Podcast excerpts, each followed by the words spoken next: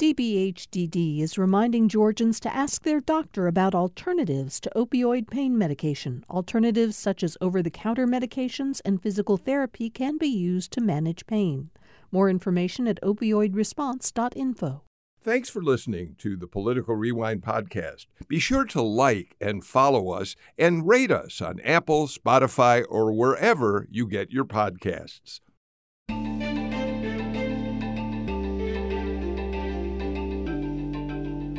Welcome to Political Rewind. I'm Bill Nigut. Um, it seems like not a day goes by that we don't have some major headlines in political news to discuss on this show, and today is absolutely no exception. Uh, major stories have developed over the last 24 hours. Let's get right to it by introducing the panel and beginning our conversation. It's Tuesday, which means Tamar Hallerman, the senior reporter for the Atlanta Journal Constitution, is with us. Uh, Tamar, it's great to have you here. And by the way, thank you uh, for filling in for me while I was off in uh, Colorado. I, I know you did at least one show, and I'm really grateful to you for doing that.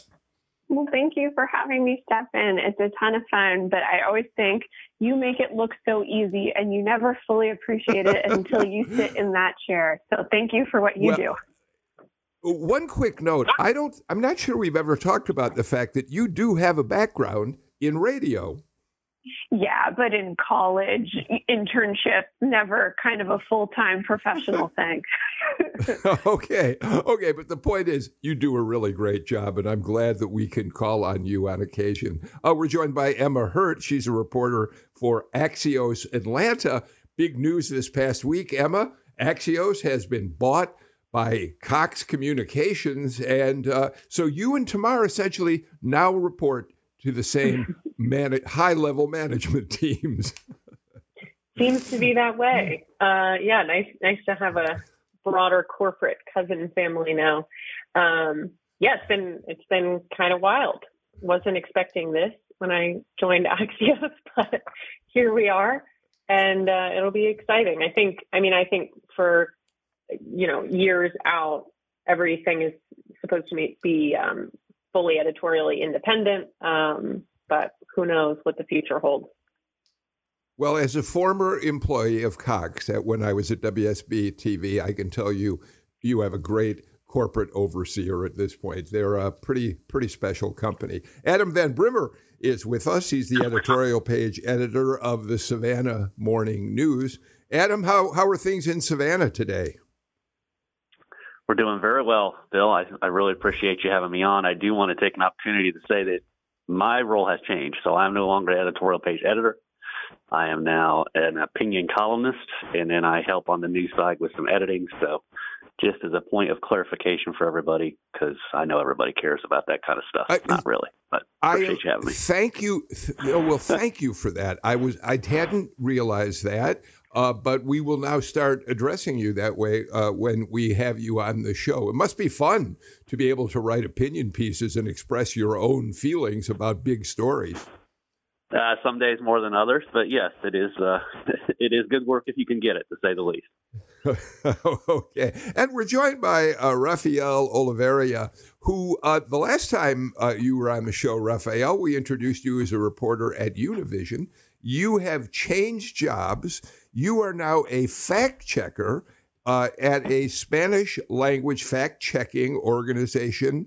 And correct me if I pronounce it incorrectly Fact Chequeado. Do I have that right? Almost right, uh, Bill. Is it fact chequeado, like cheque with fact. ado at the end. But yeah, um, fact and and but the, yeah, I've, I've been changed, and now with uh, this uh, the work at Univision was great in opening up the doors to into this organization that it's the only organization that is entirely focused on finding and debunking disinformation in Spanish. And even though that, and I'm still in Georgia, and even though my eyes are focused on several misinformations all over the country, uh, I'm still uh, paying attention to what's going on here, and we're also w- working on stories related to Georgia. So, yep, I'm I'm still here and still paying attention to what's going on. Well, congratulations on the new uh, position. All right, uh, Tamar, you continue to be on the hottest beat in Georgia politics. In fact, one of the hottest beats in American politics right now, watching over the Fulton County Special Grand Jury uh, investigating election interference.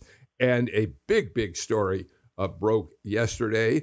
Uh, Rudolph Giuliani, who's scheduled to testify tomorrow and who we believe will be here to testify, has now been informed that he is a target of the investigation. Uh, Tamar, explain what that actually means. It doesn't mean he's certainly going to be indicted, but it raises the stakes that he may be. Yes? Yeah, it's basically a legal way of telling a witness to lawyer up and that you, you might want to be extra careful about the language you're going to be using under oath when you testify to this grand jury. And you're absolutely right, Bill. The DA could decide at the end of the day she doesn't feel like bringing charges, but it's sort of a signal based on the information that prosecutors have right now uh, that it's possible that that he you know, there might be enough out there for him to be charged with a crime. And look, he still is being forced to testify before the special grand jury. The Fulton County Superior Court Judge Robert McBurney said he couldn't get out of that. He has to show up.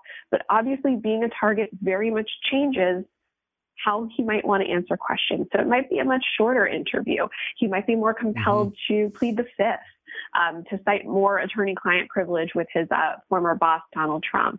And so it, it, was already going to be a media circus tomorrow at the Fulton County Courthouse, but uh, this definitely uh, raises the stakes. I'm expecting many more reporters to come down from New York and DC to witness this moment. Tomorrow, I don't want to get too deeply into the weeds on this, but I am curious about one aspect of it. From the very beginning, we were told that this special grand jury would not have the power to indict what they would do is look at all the evidence that Fani Willis and her team present and then make a recommendation about indictments for various individuals. So, how does it work that we now know that we have Giuliani as a an identified target, the fake electors uh, as identified as targets? Is it that the special grand jury, do we think, has already weighed in on what they think the recommendation should be on these individuals?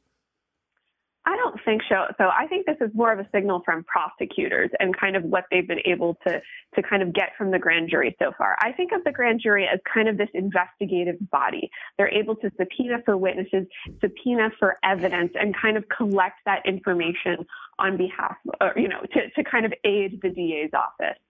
Um, you know, they're they're supposed to file this report before the end of their service, which is in May. We're expecting their work to end much earlier than that, likely by the end of the year, based on what uh, DA Willis has told me. Um, although it certainly shows just how close they're getting to former President Trump. We've kind of assumed that he's at the center all of at all of this, um, and and if you think of it as a pyramid with with Donald Trump at the top, they're getting really close once they start targeting folks like Rudy Giuliani, his personal attorney, um, and and wanting to talk to somebody like Lindsey Graham, a, a close confidant of his. As far as we know, Graham's lawyers have said he's not a target of the investigation, but still, this is a man who plays golf with the former president, who talks to him all the time. Uh, it makes me wonder if the DA's office, how much closer they want to get. Are they going to reach into the former White House, start subpoenaing folks like Mark Meadows, his former chief of staff, or is Rudy Giuliani as close as they want to get? Um, Adam, the, the development of Giuliani being told he's a target is extraordinary because it's basically what Tamar just said. It's one thing when a Fulton County special grand jury looks at Georgia uh, uh, political leaders uh, like those fake electors um, and others. It's another thing when they get all the way up to Rudolph Giuliani, who I think inarguably is Donald Trump's top attorney. And as Tamar points out, you're now looking at uh, John Eastman as a possible uh, target, someone who will they will call to testify. This becomes a, a, a very important national story, Adam. Yeah, and, and this is really twofold in, in my mind, and that's the fact that Giuliani came to Georgia and, and met with members of the Georgia General Assembly in, I think it would have been December of 2020 to throw out a lot of unsubstantiated claims and and push those folks toward looking at what their options might be to challenge the results in Georgia. So he was on the ground actively doing that here in Georgia. We know that. And then the other side of this is, is in terms of this grand jury and, and the testimony is, does anybody trust a word that comes out of Rudy Giuliani's mouth?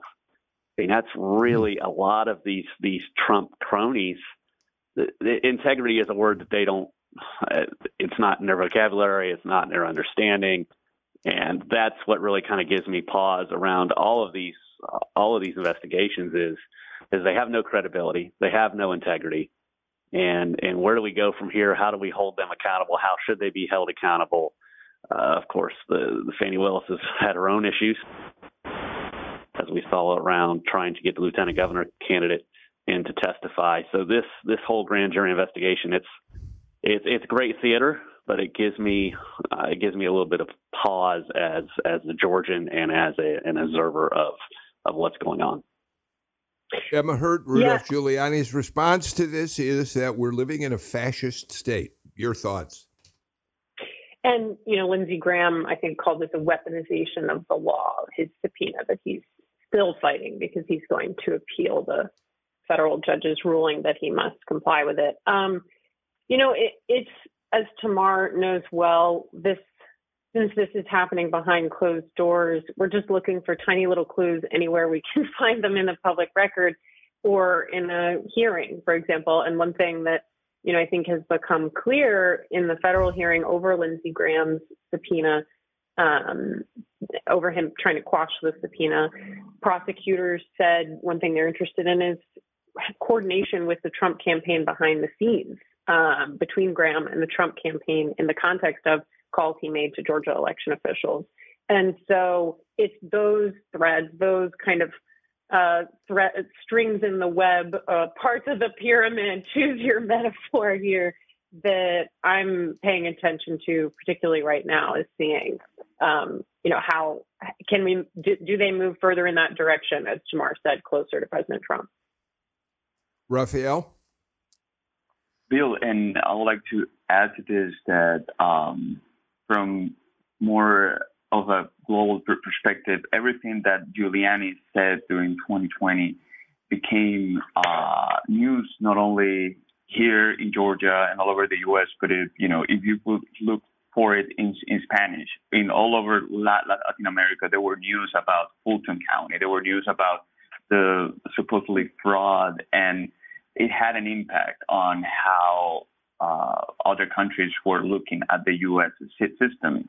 And the impact, and what I'm looking now again is how Georgia will also be seen from outside our borders because what Giuliani did at the beginning had a great impact in making people who believed that the election was actually stolen uh, from other countries, and it, it emboldened at the time uh, populist movements as well. So we will see how it also impacts and how it's viewed uh, from other countries and how it can also spread uh, or if, if it will end some of the misinformation that has been floating around when it comes to Fulton County, even though it's been debunked many, many times.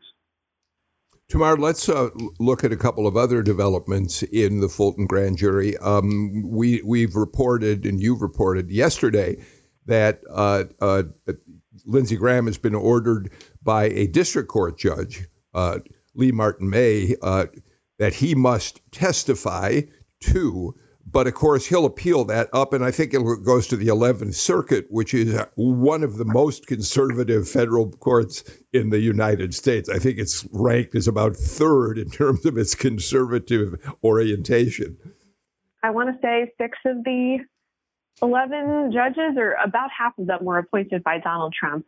Uh, but still, the folks that I've been talking to think that, that Graham will lose this fight. At the same time, um, I've learned to not be surprised by things so so much anymore. Uh, but but a couple kind of themes to pick up on. Uh, you know, I wrote in Sunday's paper about how this investigation is really hitting a much more combative phase. It feels like the mm-hmm. DA has kind of already gone through the more friendly witnesses, or at least the non-hostile ones. And the folks that are left, as she gets closer and closer to the president, are much more likely to fight her tooth and nail. And the DA has to start thinking about things like timing. There's a midterm election coming up. There's the fact that uh, Donald Trump apparently is gonna is, is gonna mount a an election bid for 2024, she's up again in 2024. She also has limited resources like her own money, you know, her own uh, taxpayer budget. And there's been a ton of criticism that she's focusing on Trump rather than fighting crime and going through the COVID backlog. So she has a lot of considerations to make as she fights for people like Lindsey Graham to come in and testify. Um, there's something that Emma said that I want to come back to. She mentioned this idea of um, you know, that, that we saw from Lindsey Graham, prosecutors want to talk to him about potential coordination with the, the Trump campaign. And that's been very mm-hmm. much a theme that we've seen in people's subpoenas and in filings from the DA's office as they've fought to get various witnesses to appear before the grand jury. It seems that they're very much focused on this idea of a coordinated effort that kind of emanated from the Trump campaign and ended up bringing in all of these parties locally in Georgia. The DA has mentioned that she's looking at charges like conspiracy, like racketeering, and that would be an easy way to pull together all of these disparate threads when you start talking about the fake electors, you start talking about somebody like Lindsey Graham, um, these Giuliani hearings. So that's something to watch. Adam, we should point out that Lindsey Graham and Brad Raffensperger, we believe, have told very different stories about the Lindsey Graham phone calls to the Secretary of State's office. Um, Lindsey Graham says he was just talking to Raffensperger in his role as chair of, as a, a ranking member of the Judiciary Committee. Uh, he was uh, interested in just hearing how the election unfolded, how they were handling absentee ballots. Secretary of State's office says uh, he was going a little further than that he was actually suggesting we might want to review absentee ballots to see whether they could be thrown out or whether they were legitimate. So that's a thread of this, Adam, that we'll be following closely in the weeks and months ahead. As we should be, and it begs the question of obviously Secretary of State Raffensperger is not a is not above taping phone conversations, which he did with with President Trump, and it'd be interesting to know if maybe they have a tape of the Lindsey Graham conversation to and even if Graham is, is correct in saying and how he in his context of the conversation still when you have somebody like Lindsey Graham calling you it's almost implied some of the stuff is implied. Now obviously that gives him a little bit of wiggle room uh, mm-hmm. Lindsey Graham a little bit of wiggle room. But when Lindsey Graham calls you know his relationship with the president you know the power he holds in the country eh, you know whether he directly leans on you or not you certainly are going to be feeling the pressure as Raffensperger has shared.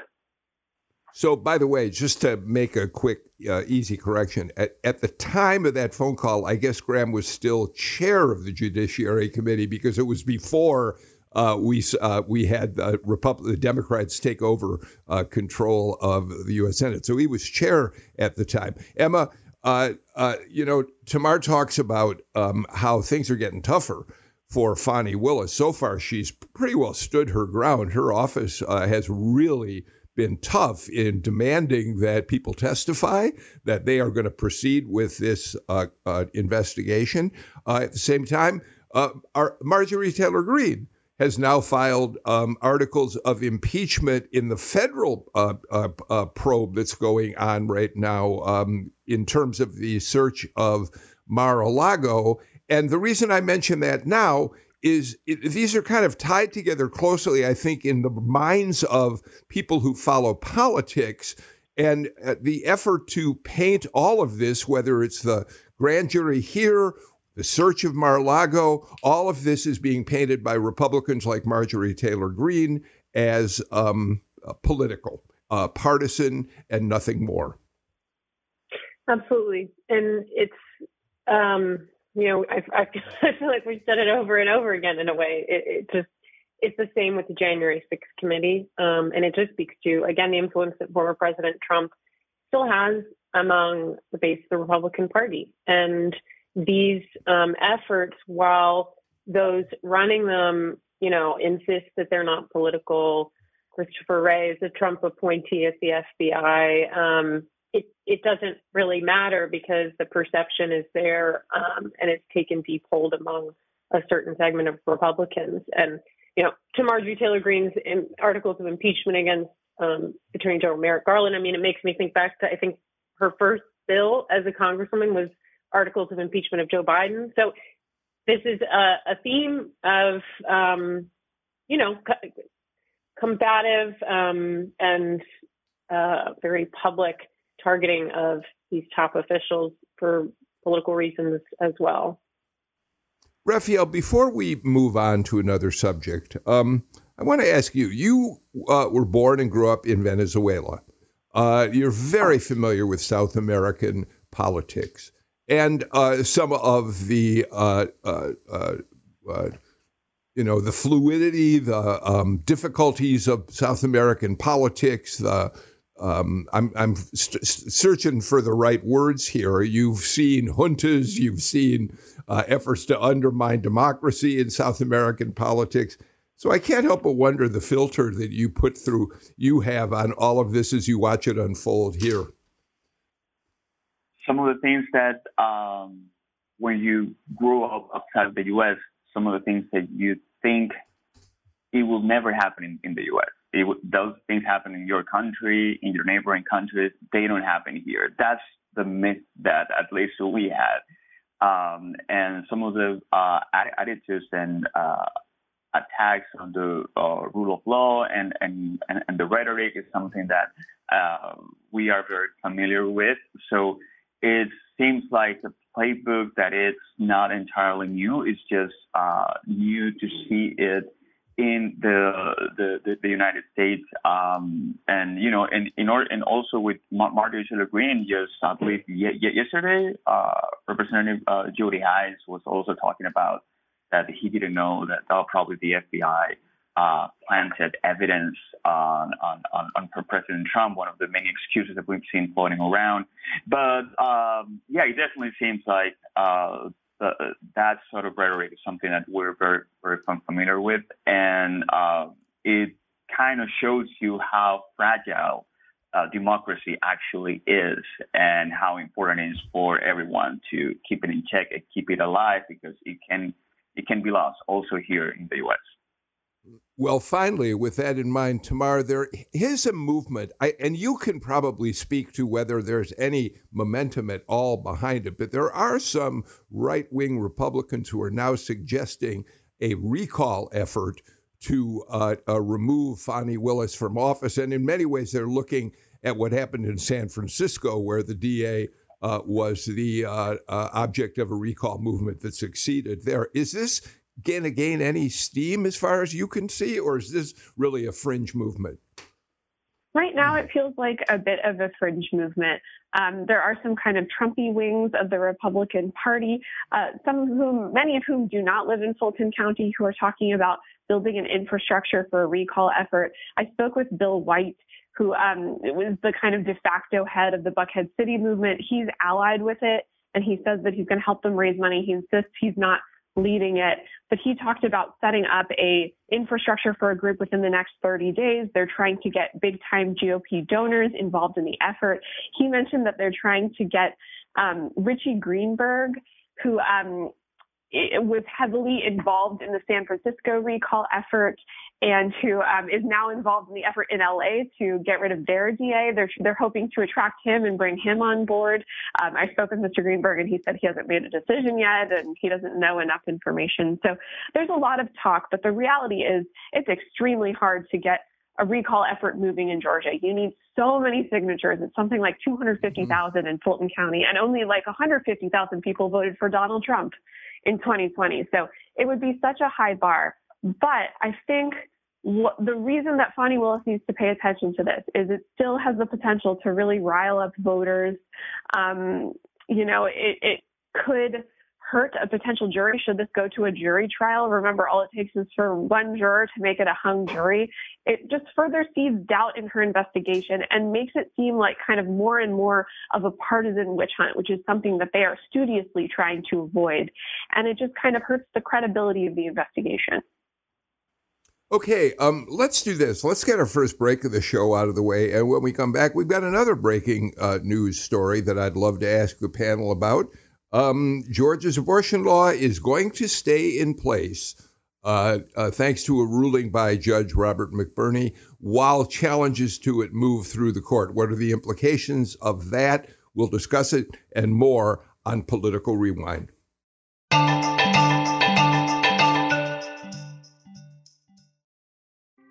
Thanks for listening to Political Rewind. If you like this show, you'll also like Georgia Today. It's a daily podcast from GPB News, bringing you compelling stories and in depth reporting that you won't hear anywhere else. Join me, Peter Biello, for this quick and convenient way to get the best of GPB News' extensive coverage of the topics that matter to you, delivered directly to your device every weekday afternoon.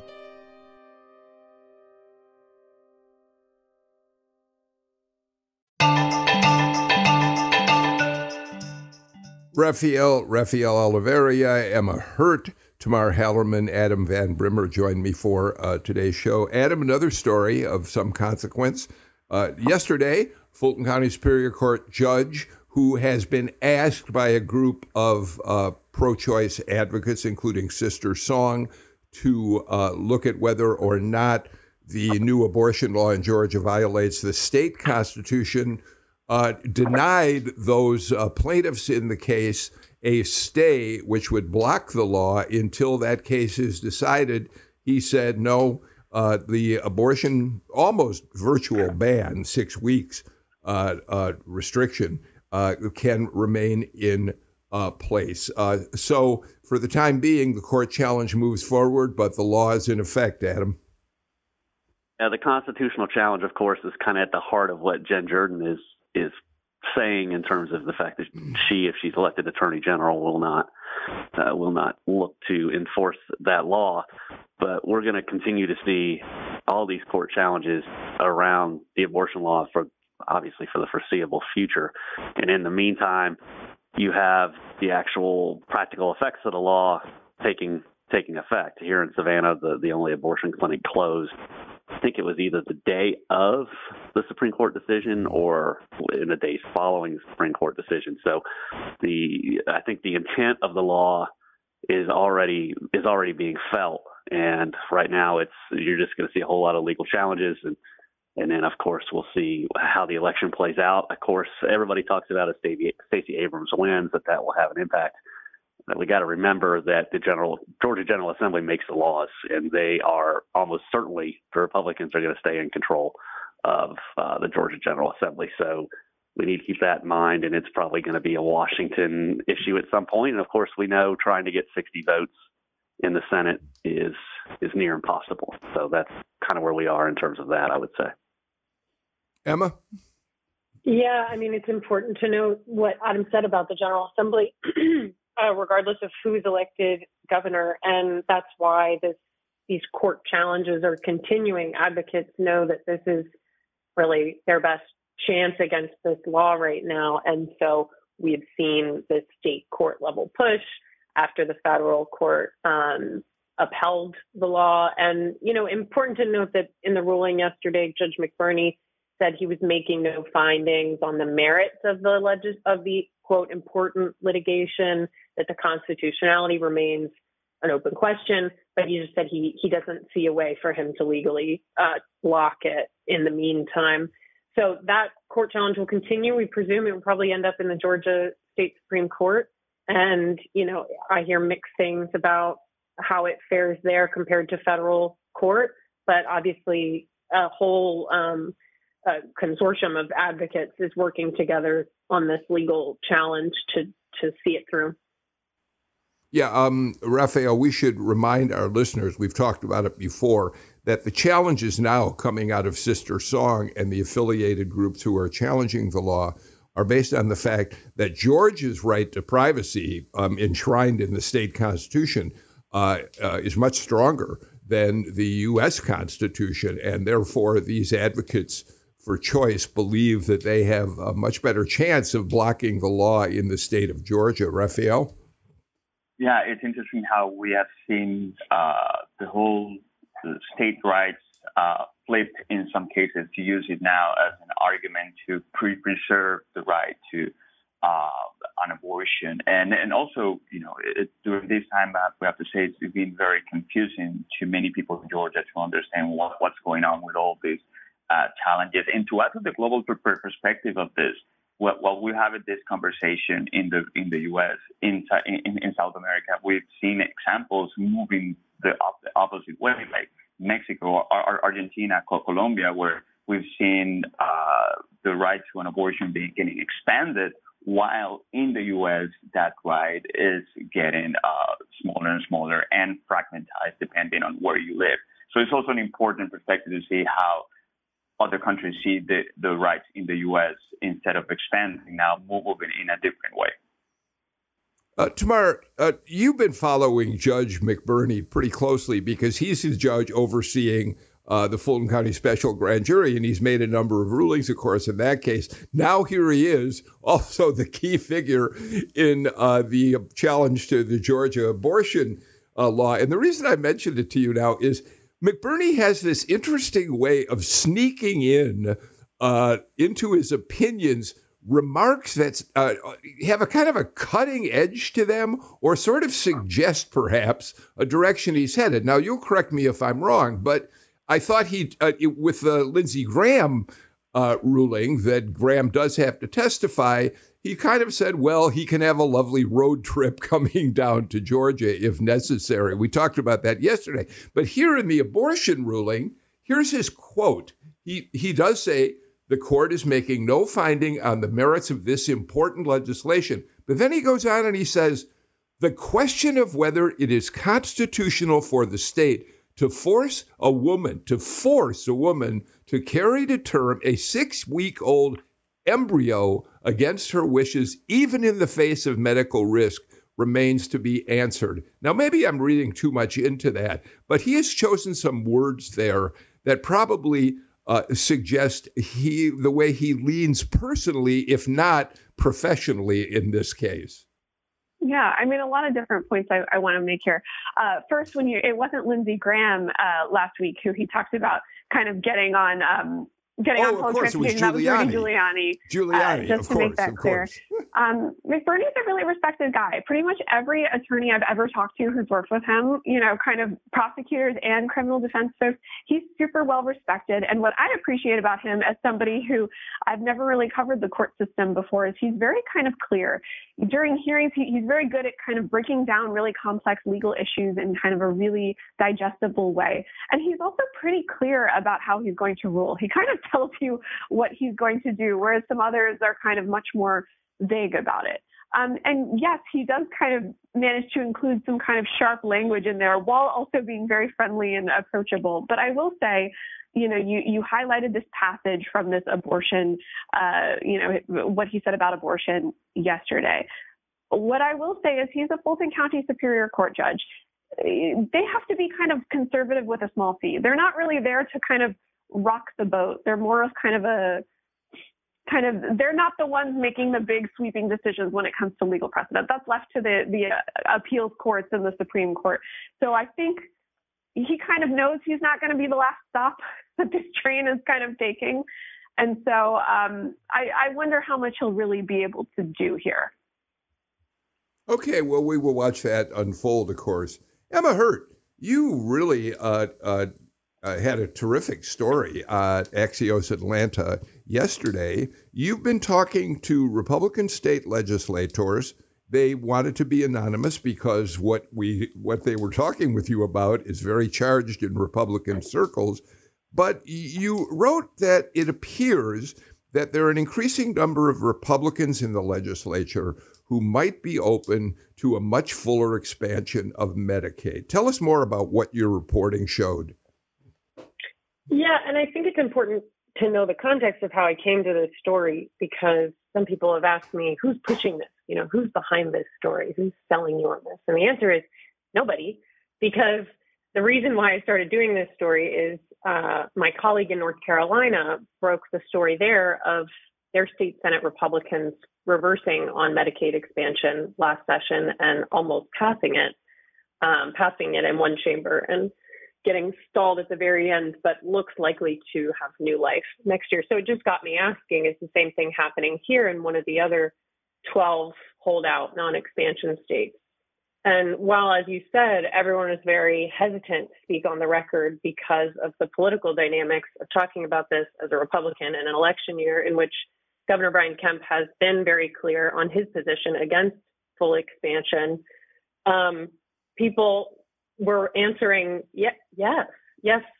Some people have changed their minds. Yes, I think there could be a new path forward on this issue that has been you know, caught in political standoff for more than a decade now. So it's something to watch. I mean, very clear in the story that there's no like deal in the works. Nobody knows for sure if the votes are there. Lots of people have thoughts, um, but it's something to watch. And I think part of the reason why I found that this might have changed here, just like it did in North Carolina, is the fact that the COVID 19 federal state of uh, public health emergency is going to expire at some point. And part of that state of emergency was an automatic expansion of Medicaid to an estimated in Georgia 250 to 450,000 people who would then have to come off the rolls when that expires, leaving um, you know these people left in the lurch. So that's a new pressure.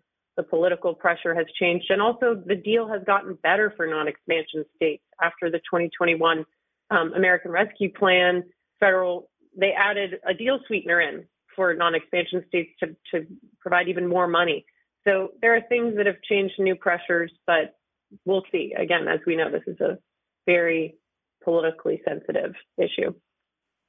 Um, Adam, in addition to uh, people who spoke off the record or or for background uh, or background uh, uh to Emma, uh, she also quoted, uh, among others, Brian Robinson, friend, our friend who's a Republican political consultant and worked with Governor Nathan Deal, who opposed full expansion of Medicaid. And Robinson, Adam said to Emma that that the initial fear that Republicans have had that the federal government would uh, start by giving its 90% matching funds and then pull back so the states are left holding the bag hasn't come to pass. And Robinson suggests that if they would expand, it would bring home hundreds of millions of dollars from a program that the state's already paying into. Your thoughts, Adam? Yeah, I mean, obviously, this has been a, a political issue for some time. You mentioned Governor Deal, and of course, the Georgia General Assembly moved to to strip powers from him in terms of, of Medicaid expansion, and then reinstated it with Governor Kemp when he came up with the the Medicaid waivers, which I think we we can assume there was some action what last week in terms of the uh, Affordable Care Act website, and we can assume that those waivers are probably going nowhere at least until 2024. So it'll be interesting with all of the other issues that we have swirling in this election cycle to see how big a a role Medicaid expansion plays. In 2018, of course, Stacey Abrams was really pushing hard for Medicaid expansion. It was at uh, almost at the core of what she was she was getting at. In, in this cycle, we've seen her take a little bit different tack in terms of economy and other things. But it'll be interesting to see if if Republicans do eventually start to uh, embrace that. I think that's uh, unlikely in the short term, but I think over time you will start to see more and more Republicans looking at states like Ohio, where Republicans have expanded it and had some success with it. Emma? Yeah, I mean, the politics is difficult to ignore. Stacey Abrams, as we know, in 2018, this was a key part of her platform. It still is today, and it's because the polling shows that majority of Georgians and Americans uh, and Republicans in some polls uh, support the idea. On mon- on the waiver program, I'll just add another reason I heard that some minds have changed is if you look at the total cost of the governor's waiver plan, you know, estimates vary on this, but the sort of most neutral estimates from state officials in the budget um, research office is that that cost could come to uh, more than full expansion, especially if the work requirement is thrown out, which looks to be likely. So the um, I've heard also the argument that with the waiver plan, uh, Governor Kemp has taken Georgia Republicans closer to Medicaid expansion by getting them used to the idea of partial expansion, and that this was a huge step towards full expansion. Um, much more to watch in this space for sure. But remember, you also have to look at it in terms of the elections that, that are coming up and kind of who you're going to be handing wins to. Um, so if you're a Republican, even if you are kind of warming up to the idea of expansion or, or the fact that Kemp's waiver does get you kind of closer to that, or even if it is slightly cheaper to do a full expansion rather than the waiver, would you want to hand somebody like Stacey Abrams something that looks like a victory um, that they can then hold up in campaign ads for, for years to come? Remember, Republicans like Governor Kemp have been saying for years that this is too expensive, that this is another giant government mandate, that the private sector should be the ones driving this thing. Um, I think even though, even if people privately admit that they think it's a better idea or that they should just go ahead and do that. I think there's just some politicking here that you also um, have to think about as well. Rafael, how does this play in your constituency, the broader Hispanic community? Well, it's uh, on on on one hand, there are a few that wouldn't pay that much of, of attention because you need to have a a status many, many times to actually uh, have these benefits, and others are afraid if they let us say they have the, the chance because they have the status. Some of them are afraid to apply because of the public charge rule that became uh, uh, that became the rule during former President Trump, and there's been a lot of conversation, and actually there's many uh, Hispanic outlets working on it to let them know that if they have a, status, they can apply to certain benefits without risking their chances when it comes to getting a, a, green card because that public charge rule changed during Biden. But that was a fear that made many uh, immigrants, even if they qualified, not wanting to, uh, to to benefit from it because they're afraid how it might affect them once they try to get a green card or a citizenship. Okay, um, we got to get to our final break of the show. When we come back, uh, let's talk about Herschel Walker and the debate he wants to do in Savannah, which is different than the debate Raphael Warnock has agreed to in Savannah. Adam Van Brimmer can help us understand what's going on there. You're listening to Political Rewind.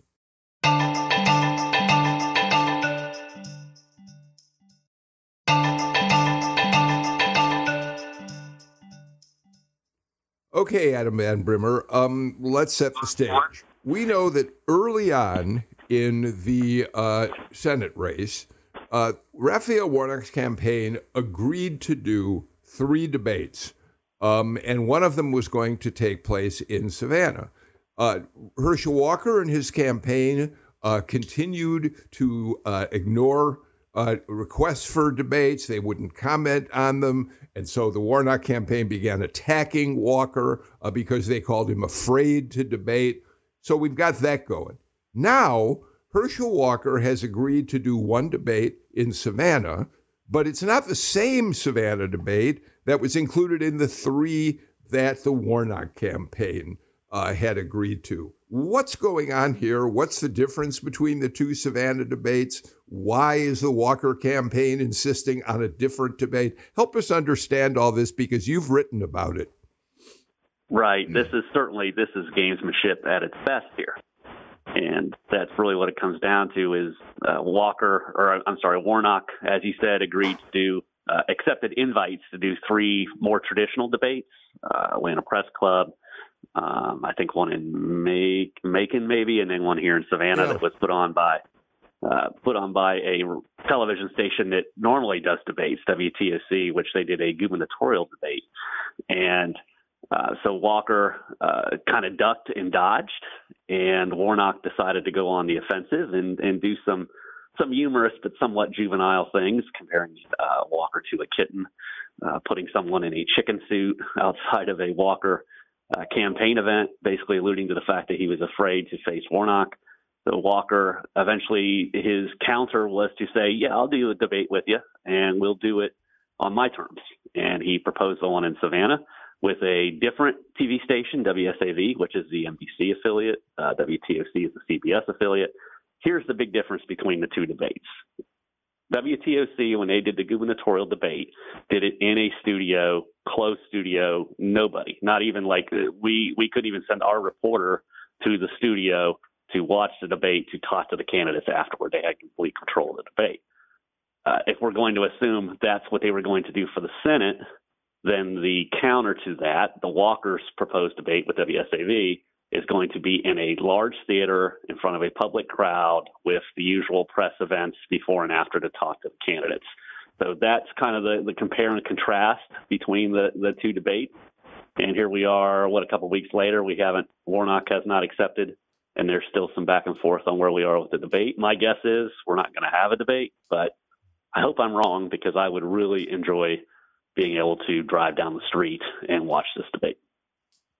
I, Tamar, this this seems uh, I don't even know what to make of this. Is the Walker campaign simply trying to avoid debate at all, and therefore uh, setting up this different uh, TV station as their preference? I mean, we really don't know. It's all speculative, uh, but it it just doesn't make a whole lot of sense to me.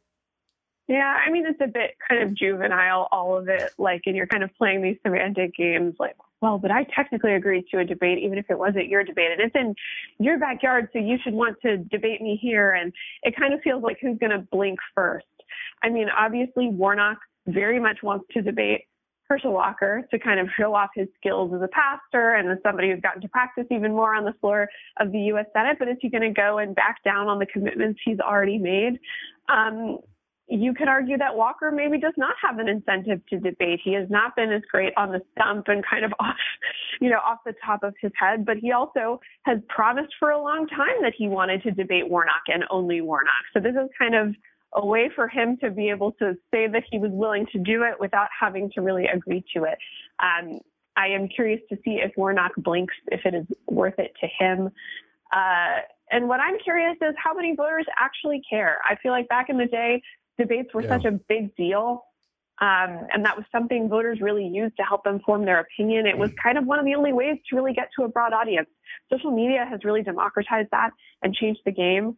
Um, and I think there's some voters who stuff like this still really matters, especially older ones. But I'm curious if it really registers for most others, or if they just say this is politics as usual, tune out.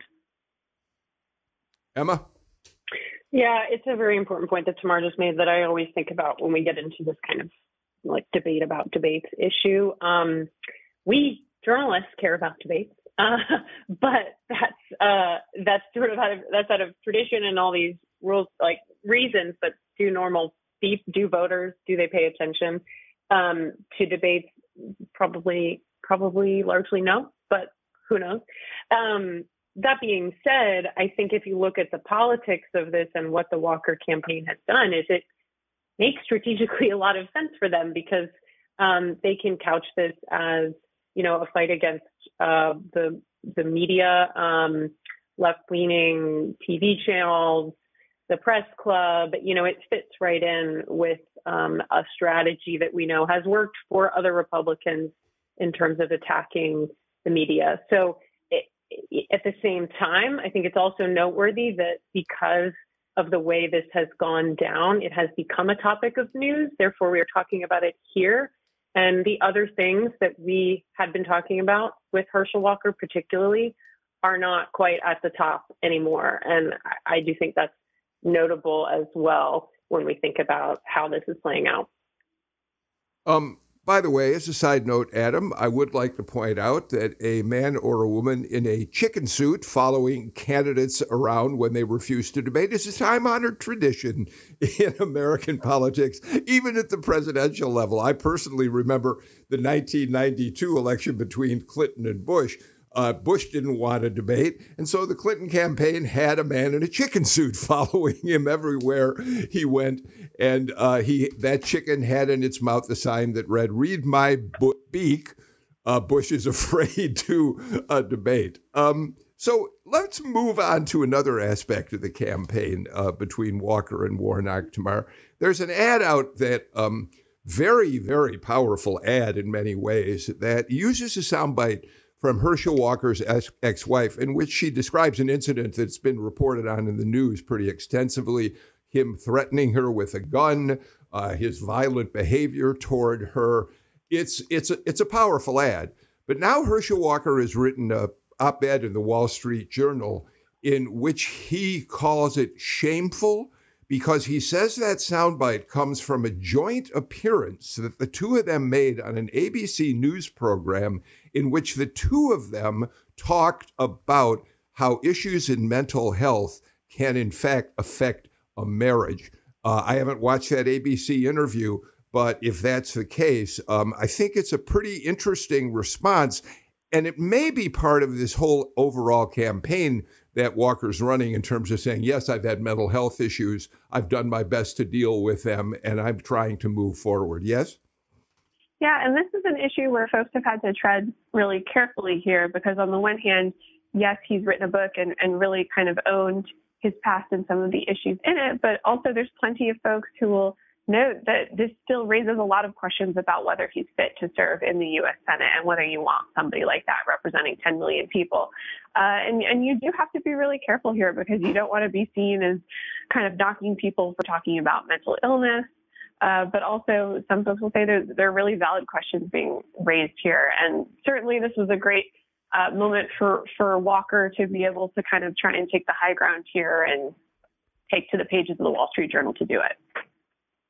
It's a fascinating uh, race, Rafael, and I think we're going to watch it unfold. I will say there are some interesting developments going on. Um, uh, the the, um, th- there's a major Republican organization that's pulling back some of its funding for its Senate candidates, um, including in the Pennsylvania race and others, uh, because they feel that their uh, opportunities to win those races are limited. But they're not doing that in Georgia.